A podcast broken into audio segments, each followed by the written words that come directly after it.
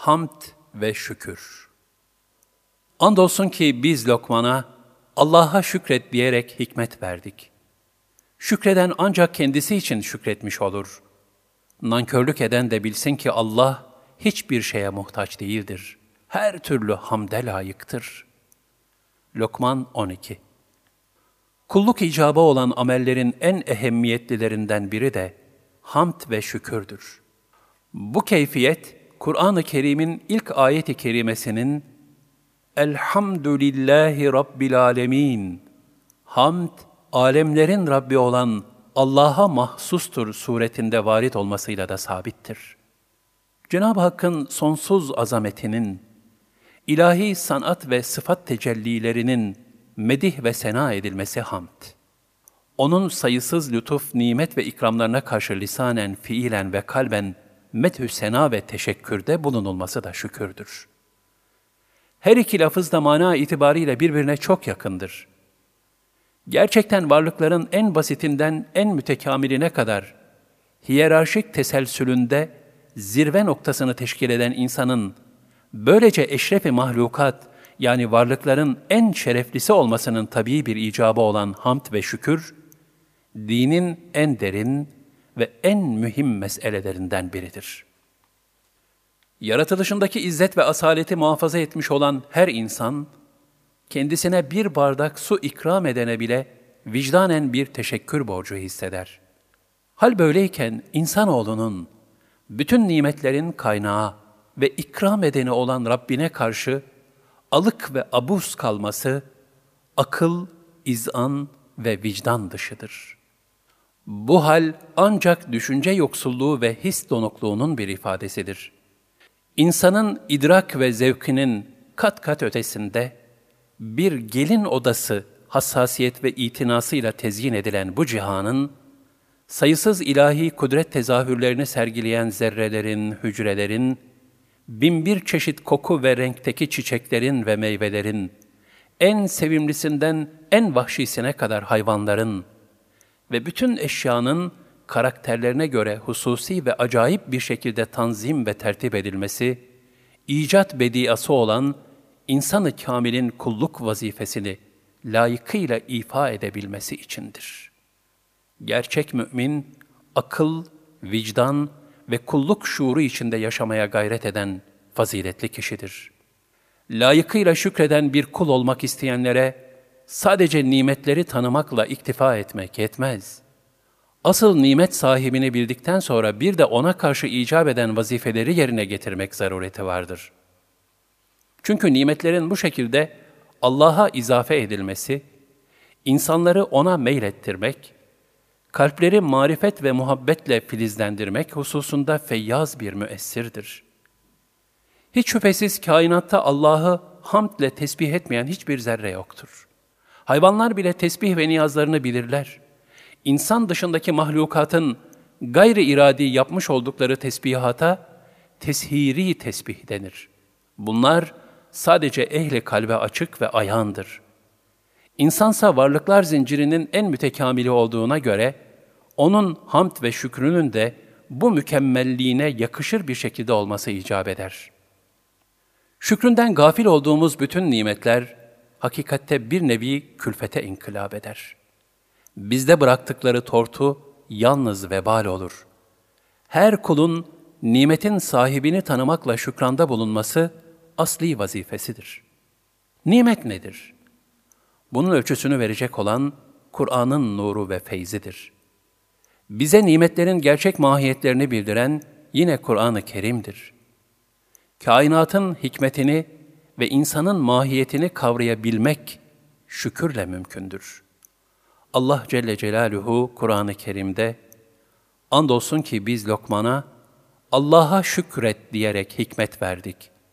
Lokman 12 buyurmaktadır. Ayet-i kerime muktezasınca şükredene hikmet ve esrar aleminin gerçekleri sergilenmekte, bunun da şükür halinin devamı için lütfedildiği beyan edilmektedir. Cenab-ı Hakk'ın bu alemde iradesini tecelli ettirişi dört surette gerçekleşir. Bir lütuf, iki kahır, üç lütuf suretinde görünen kahır, dört kahır suretinde görünen lütuf.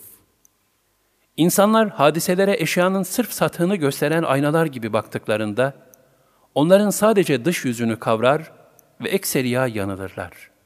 Lakin aklı vahiy ilahi ile terbiye edip, onun tıkandığı yerde adeta bir röntgen gibi kalbi selimle nazar edebilenler, hikmete vukufiyet bereketiyle birçok telaş ve ızdıraptan kurtulurlar. Nitekim Kur'an-ı Kerim'de, sizin için daha hayırlı olduğu halde bir şeyi sevmemeniz mümkündür. Sizin için daha kötü olduğu halde bir şeyi sevmeniz de mümkündür. Allah bilir, siz bilmezsiniz. El-Bakara 216 Ayet-i kerimesiyle kahır suretinde görünen lütfa ve lütuf suretinde tezahür eden kahra işaret edilmiştir. Diğer taraftan idrak ve izan gelişip kalp tekamül ederek zirveye doğru tırmandıkça nimet telakkisi değişiklik arz eder ve avamın zor ulaşabileceği bir mükemmellik kazanır. O zaman kahır tecellisinde bile icabına göre bir ikaz veya nefse haddini bildiren bir hikmet payı vesaire olduğu kavranır. Hacı Bayram Veli'nin hoştur bana senden gelen ya gonca gül yahut diken demesi bu kabildendir. Bu ruhi kıvama erişen vasıflı bir mümin için her tecelli, şükür ve hamdi icap ettiren bir nimet telakki olunur. İnsanların avam kısmı, idraklerin nispetinde kahır içindeki lütfu veya lütuf içindeki kahrı ancak zamanla görebildiği halde, nefislerini teskiye neticesinde kendilerine hikmet verilenler bunu evvelden görür ve kavrarlar. Bundan dolayıdır ki insanların avam kısmına düşen vazife, doğrudan nimet tezahürü karşısında şükür, kahır tezahürü karşısında sabır olduğu halde, havas için yukarıda zikredilen dört grup tecelli için de durum aynıdır. Rabbine karşı tavrı değişmez. Çünkü kahır içinde hamd halinin devamı, daha büyük kahırlardan muhafaza ettiği gibi, onun lütfa inkılap etmesine de vesile olur. Hz. Peygamber sallallahu aleyhi ve sellem her tecelli karşısında Elhamdülillahi ala külli hal. Her halükarda Allah'a hamdolsun ifadesinin zikredilmesini tavsiye ve telkin buyurmuşlardır. Bu halin dışında kalanlar, gafletleri sebebiyle kadere karşı bir nevi harbi ilan etmiş olurlar. Her türlü musibetten, şükür ve hamd halini devam ettirerek kazançlı çıkmayı becerebilenler, bu dinin insanlara vaat ettiği huzurun zirve noktasındadırlar. Gönüller bu noktaya ulaşabildiği nispette huzur ve sükûna kavuşur. Kahır suretinde görünen lütfa misal olarak Hazreti Yakup ve Hazreti Yusuf'a takdir edilen tecelliler ne kadar ibretlidir. Allah Celle Celaluhu onlara şiddetli bir gam, keder, firkat, ızdırap, meşakkat ve tahammül fersa iptilalar takdir buyurdu ki, her an kendisiyle beraberliğin sırrını kavrayıp masivadan tamamen alakaları kesilsin böylece ulvi derecelere vasıl olsunlar. Nitekim onların birbirlerinden uzakta birer garip olarak yaşamakla elde ettikleri kemalatın neticesi olarak, hayat hikayeleri Kur'an-ı Kerim'de ahsenül kasas, kıssaların en güzeli olarak takdim buyurulmuştur. Yine Hz. Peygamber sallallahu aleyhi ve sellemin Hudeybiye muahedesi, ashab-ı kirama ilk zamanlar mağlubiyet şeklinde bir kahır tecellisi gibi görünmüştü. Fakat bu muahedenin ardından sökün eden binbir nimet ve fetih kapılarının açılması üzerine ne kadar büyük bir lütuf olduğu zaman içinde anlaşılmıştır. Öyle ki Hudeybiye muahedesinden sonra iki sene zarfında Müslüman olanların sayısı, başlangıçtan o ana kadar geçen 19 senede Müslüman olanların sayısından kat ve kat fazla olmuştur. Üstelik Mekke-i Mükerreme de kansız bir şekilde fethedilmiştir.'' Lütuf suretinde görünen kahra gelince, buna da Hud aleyhisselamın kavmi olan Ad'ın hali açık bir misaldir. Onlar kendilerine azap olarak gönderilen gökyüzünü kaplamış bulutları gördüklerinde, peygamberlerini istifaf etmişler ve sen azaptan bahsediyorsun fakat işte yağmur yağacak diyerek kendilerini aldatmışlardı. Ancak yağmur yağmamış, bu azgın kavim müthiş ve alt üst eden fırtınaların arasında helak olmuştur. Dünya nimetlerine aldanıp, onları daimi zannederek, ahiret hayatını perişan eden gafiller için şu fani alem, neticesi mahşerde tahakkuk edecek bir kahırdan ibarettir. Nitekim bu dünyayı kendilerine saadet bahşeden bir cennet zanneden nice bedbahtların düçar oldukları hazin akıbet, ilahi kelamda açık bir şekilde beyan buyurulmaktadır. Yine zengin bir insanın mal varlığı, zahiren kendisi için bir lütuf gibidir. Ancak Allah yolunda infak edilmemişse, kıyamet günü bir kahır tecellisine inkılap ederek sahibini hüsrana uğratacaktır. Lütuf ve kahır tecellileri arasında çalkalanan bu alemi, kalp ehli arifler ne güzel tasvir etmişlerdir. Bu dünya, akiller için seyri bedai, ahmaklar için yemek ve şehvetten ibarettir. Kulların elinde ne varsa aslında Allah'a aittir. Tabiattan ve insanlardan gelen her türlü nimetin gerçek sahibi, onların yaratıcısı olan Halik Teala'dır. Bundan gafil kalmamak, kalbi selim icabıdır. Mahlukat bir vasıtadan ibarettir. Çünkü her varlık bir vazifeyi ifa etmekle mükelleftir. Nimeti tevzi işinde bütün vasıtalar memur ve ameledir. Nimetin hakiki sahibi ve ihsan edeni, kainatın Rabbidir Celle Celaluhu. Bu yüzden her mümin, nimeti getirenden ziyade gönderene şükür hisleriyle medyon olmalı ve şükran duygularıyla dolu bir hayat yaşamalıdır. Nimetleri bize ulaştıran sebeplere veya kişilere bağlanıp, nimetin sahibini unutmak, insanlık haysiyetiyle bağdaşmaz. Ancak mahluka yani vesile olana teşekkür etmek de bir ahlak ve nezaket gereğidir. Hadis-i şerifte, kendisine iyilik yapılan kimse yapana, Allah sana hayırlar versin diyerek dua ederse, şükür borcunu pek yüksek bir şekilde ifa etmiş olur buyurulmaktadır. Bu halin zıttı olarak, nimetin gerçek sahibini unutup da sadece bir veznedar veya vasıta hükmünde olan fanilere teşekkür, gülünç ve yersiz olur. Sünnetullah icabı, kainatta her şey bir sebebe bağlanmıştır. Ancak sebeplere takılıp müsebbibül esbabı yani sebeplerin halikini unutmamak icap eder. Cenab-ı Hak kullarını ne güzel ikaz buyurur. Allah sizi analarınızın karnından bir şey bilmediğiniz bir halde çıkardı da, size kulaklar, gözler, gönüller yarattı. Umulur ki şükredersiniz. En-Nahl 78 Cenab-ı Hakk'a şükür vazifesi üç surette ifa edilir. 1- Lisani şükür. En aşağı derecedeki şükürdür. Bu insanların yaratana karşı lisanla, Ya Rabbi sana nihayetsiz şükürler olsun gibi ifadelerle şükürde bulunmalarından ibarettir. Kur'an-ı Kerim'de وَاَمَّا بِنِعْمَةِ رَبِّكَ فَحَدِّث Rabbinin nimetlerini zikret. Edduha 11 buyurulurken ne yazık ki ölü, hasta ve gafil kalpli olanlar, Halik'in nimetlerinden hayvani bir saikle istifade ederler de, hayvanlar kadar Allah'ın ismini zikretmezler. Ayet-i kerimelerde esfel-i safilin, aşağıların en aşağısı ve belhum edal, hayvandan daha aşağı şeklinde tavsif edilen bir duruma düşerler. 2. Fiili şükür. Allah'ın lütfettiği nimetleri onun yolunda emrettiği şekilde sarf etmektir.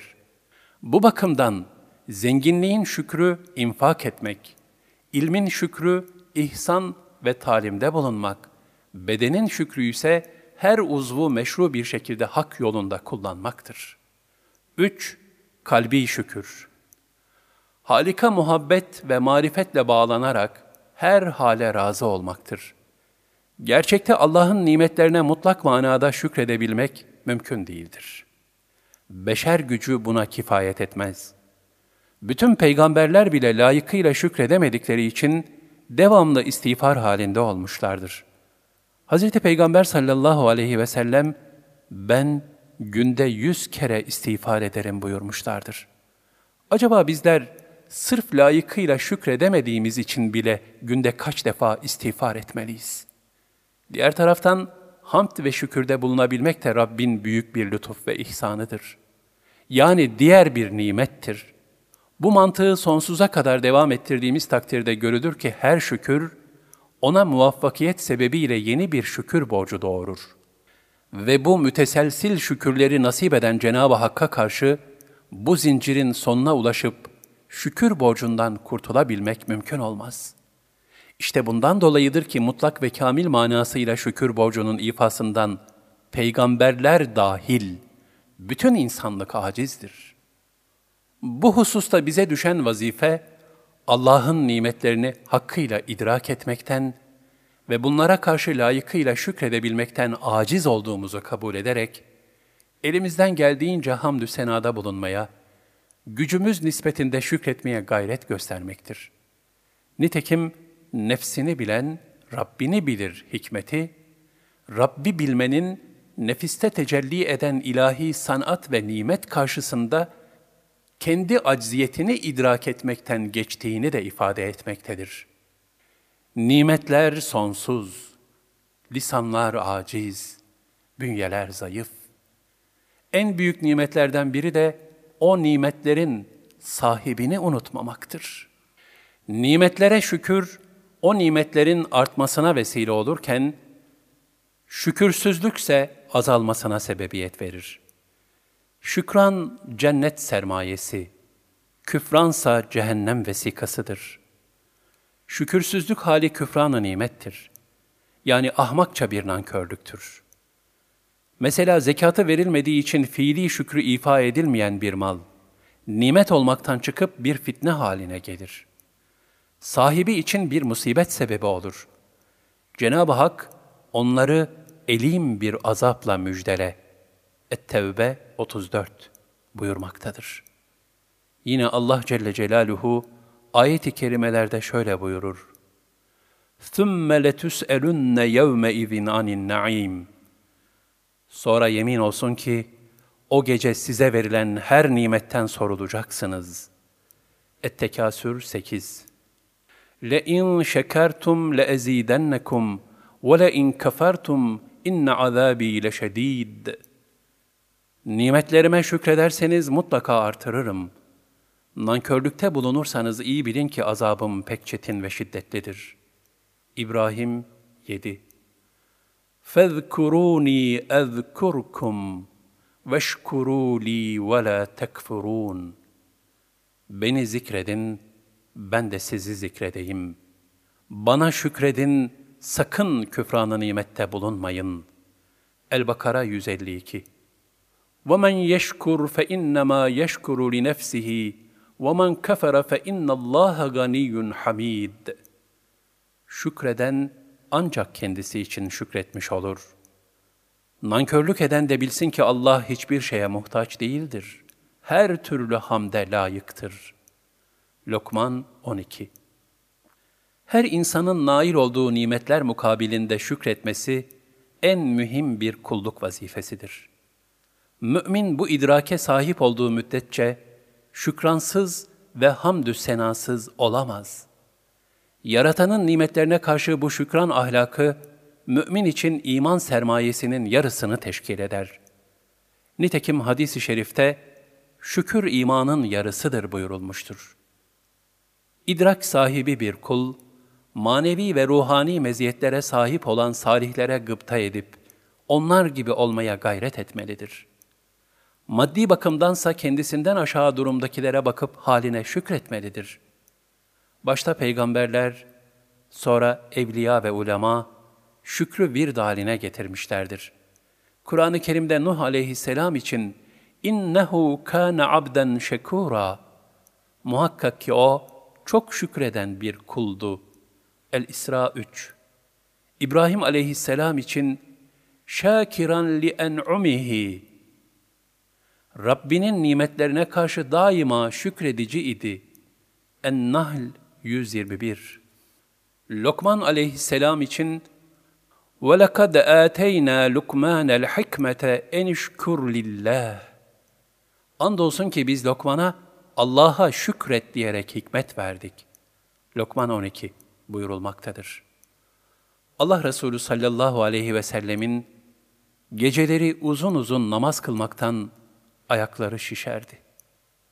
Hz. Ayşe radıyallahu anha, Ya Resulallah, siz af ve mağfirete nail olmuş bir Habibullah'sınız. Vücudunuza bu derece eziyet reva mıdır deyince, o varlık nuru, ey Ayşe, şükredici bir kul olmayayım mı? buyurmuştur. Şükür bahsi derin ve uzundur. Onu layıkıyla izah etmek mümkün değildir. Gerçek şükrün feyiz ve bereketini ancak onu yaşayanlar idrak edebilir. Hülasa herkes kendisine verilen nimet nispetinde şükretmeye gayret etmelidir. Şöyle ki, alimlerin şükrü, Allah'ın kendilerine ikram eylediği ilmi ondan mahrum olanlara talim etmek ve onunla amil olmaktır. İmam-ı Azam'ın hali bunun en güzel bir numunesidir. Hanefi mezhebinin kurucusu olan İmam-ı Azam Hazretleri, ömrü boyunca ilmini en güzel şekilde infak etmiş, iştihatları kıyamete kadar devam edecek olan büyük müştehitlerden İmam Ebu Yusuf, İmam Muhammed, İmam Züfer gibi İslam dünyasını tenvir eden birçok alim yetiştirmiştir. O, ilmin şeref ve haysiyetini korumak, zalim bir halifeye alet olup yanlış fetva vermemek için zindanlarda çürüyüp kırbaçlanmayı zamanın en büyük makamlarından biri olan Bağdat kadılığına tercih etmiştir. Zenginlerin şükrü fe ahsin kema ahsenallahu ileyk. Allah sana nasıl ihsanda bulunduysa sen de öylece ihsanda bulun.''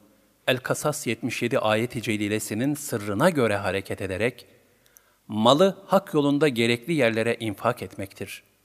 Malın gerçek sahibinin Allah olduğu idraki içinde olup, onunla gururlanmamak, israf etmemektir. Hülasa, agniya-i şakirinden olmaya gayret göstermektir. Şükre zıt bir davranış olan israf, Allah'ın verdiği nimeti horlamaktır, kötü yolda kullanmaktır. Ayet-i kerimede bu hususta acı bir ikaz olarak, sakın gereksiz yere saçıp savurma. Zira böylesine saçıp savuranlar, şeytanların dostlarıdırlar. Şeytansa Rabbine karşı çok nankördür buyurulmaktadır. Ehli hal kimseler, gaflet içinde yemeği, içmeyi, giyinmeyi ve bir eşyayı kullanmayı dahi israf addetmişlerdir. Güzel ahlak sahibinin şükrü, kendisindeki bütün güzelliklerin Cenab-ı Hakk'ın lütuf ve kereminden olduğunu idrak etmek ve diğer insanları hor ve hakir görmeyip mütevazı halini muhafaza ederek başkalarına örnek olabilmektir.